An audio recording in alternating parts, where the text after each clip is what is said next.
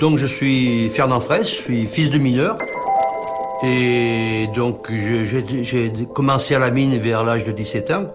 Et je suis toujours resté jusqu'à la, fermeture, euh, on va dire le 6 avril 73 à Couriot. Et maintenant j'aurai 79 ans à la fin d'année. Et puis en 96, euh, c'est moi qui ai créé la fête de Sainte-Barbe. Ça fera 22 ans cette année que je la fais.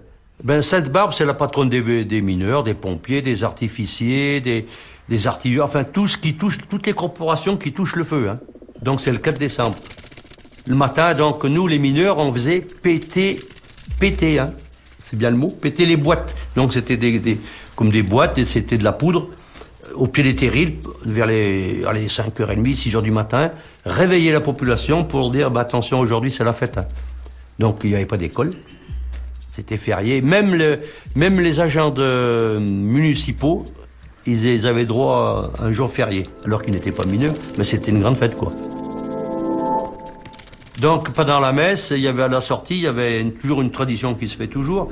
On distribuait des brioches qui avaient été bénites au cours de l'office, qui symbolisent le pain gagné. Et ensuite, alors ceux qui avaient droit à leur médaille du travail, ils allaient dans les locaux des houillères qui étaient réservées, donc ils avaient leur médaille et puis un main d'honneur et tout.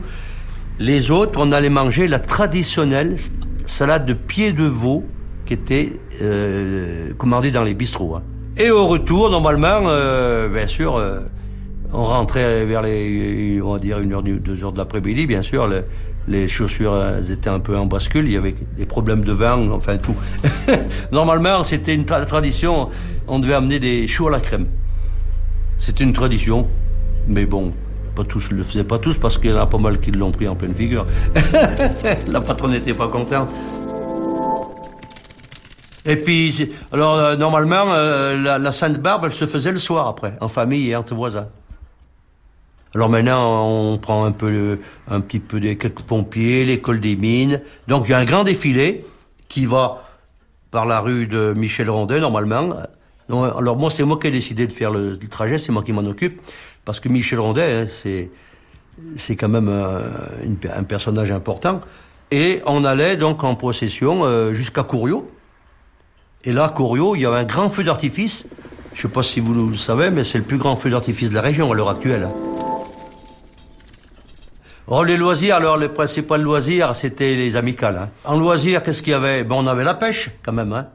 Moi, je me rappelle, euh, on prenait le train, euh, le train des pêcheurs à 5 heures du matin au Clapier pour monter à Retournac avec les gosses, le barda et tout. Mais c'était des journées conviviales, quoi. Euh, pour ceux qui aimaient, il y avait les boules, les cartes, bien sûr, l'hiver, et la serbacane, qui a été bien, je crois, ça a été, créée spécialement pour les mineurs, pour souffler. Hein. Voilà, donc c'est un, grand tube, comme un canon. On met des fléchettes et on tire sur une cible, quoi, voilà. Parce que moi, j'ai pas fait, j'ai pas 30 ans de fond, hein. J'ai que la demi-retraite, donc euh, je suis parti à reconversion. Donc je suis rentré, il a fallu aller comme d'autres, plusieurs.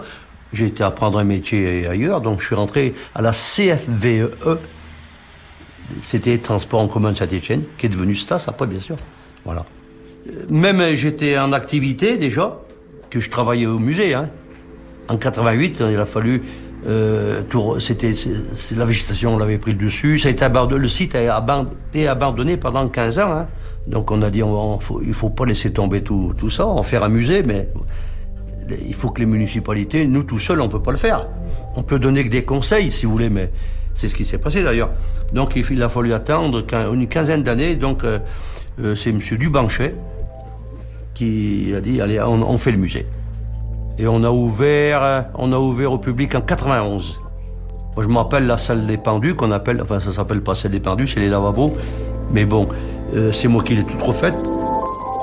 Euh, il n'y avait rien, c'était les carreaux étaient, enfin, c'était tout cassé, la végétation était rentrée, vous voyez, enfin, c'était vraiment désolant, quoi. Et voilà, maintenant, euh, maintenant, on est classé.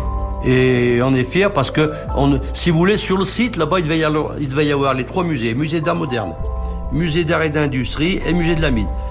Les deux autres musées, ils n'ont pas voulu se mélanger avec la mine. Parce qu'ils ont conservé encore l'époque euh, les passementiers, ça allait pas avec la mine, hein, avec la poussière, ça c'est clair. Mais bon, et maintenant on est le, on est le, musée de Saint-Étienne qu'on fait le mieux d'entrée, quoi. C'est rare une association qui reste stable. Hein. C'est un devoir. De, moi je dis c'est un devoir de mémoire. Hein, conserver tout ça pour, pour tous ceux qui sont décédés, tous ceux qui sont partis. Voilà, c'est un devoir de mémoire. Hein. Donc j'espère que ça va continuer encore, même quand on n'y sera plus, que ça continuera assez, long, assez longtemps, quoi.